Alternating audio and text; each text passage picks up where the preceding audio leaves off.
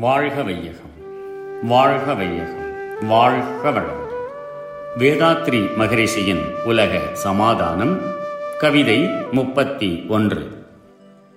பண்டமும் பணமும்.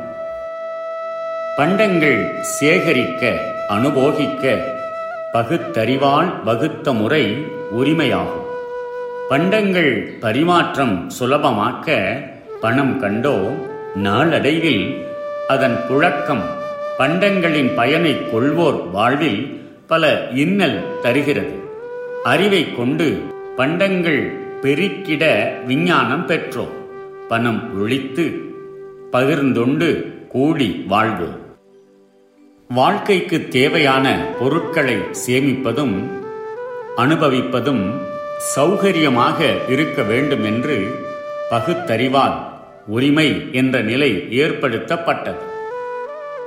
பொருட்களை ஒருவருக்கொருவர் மாற்றிக்கொண்டு தேவையான பொருட்களை பெற்றுக்கொள்ள சுலபமான முறையாக பணம் என்பதை ஏற்படுத்திக் கொண்டோம். நாளுக்கு நாள் பணப்புழக்கம் அதிகரிக்க அதிகரிக்க பண்டங்களை உபயோகிப்பவர்களுக்கு வாழ்வில் பலவிதமான கஷ்டங்கள் ஏற்படுகின்றன.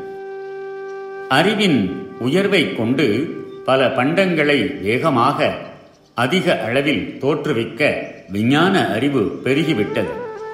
இனி பணத்தை ஒழித்துவிட்டு கூட்டாக சேர்ந்து பொருட்களை உற்பத்தி செய்து பொது உடைமையாக சேகரித்து அவைகளை நிரவி அனுபோகித்து சந்தோஷமாக வாழலாம்.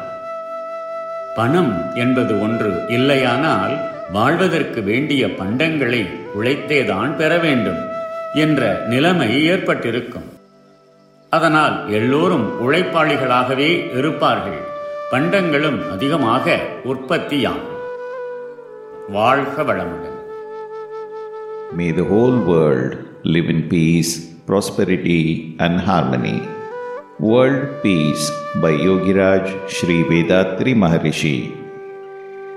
Poem 31 This poem also tells the story of money and its present concept in the minds of people. It is emphasized to give more importance for labor, limiting the respect for money as it is only a token for labor. May the whole world live in peace, prosperity, and harmony.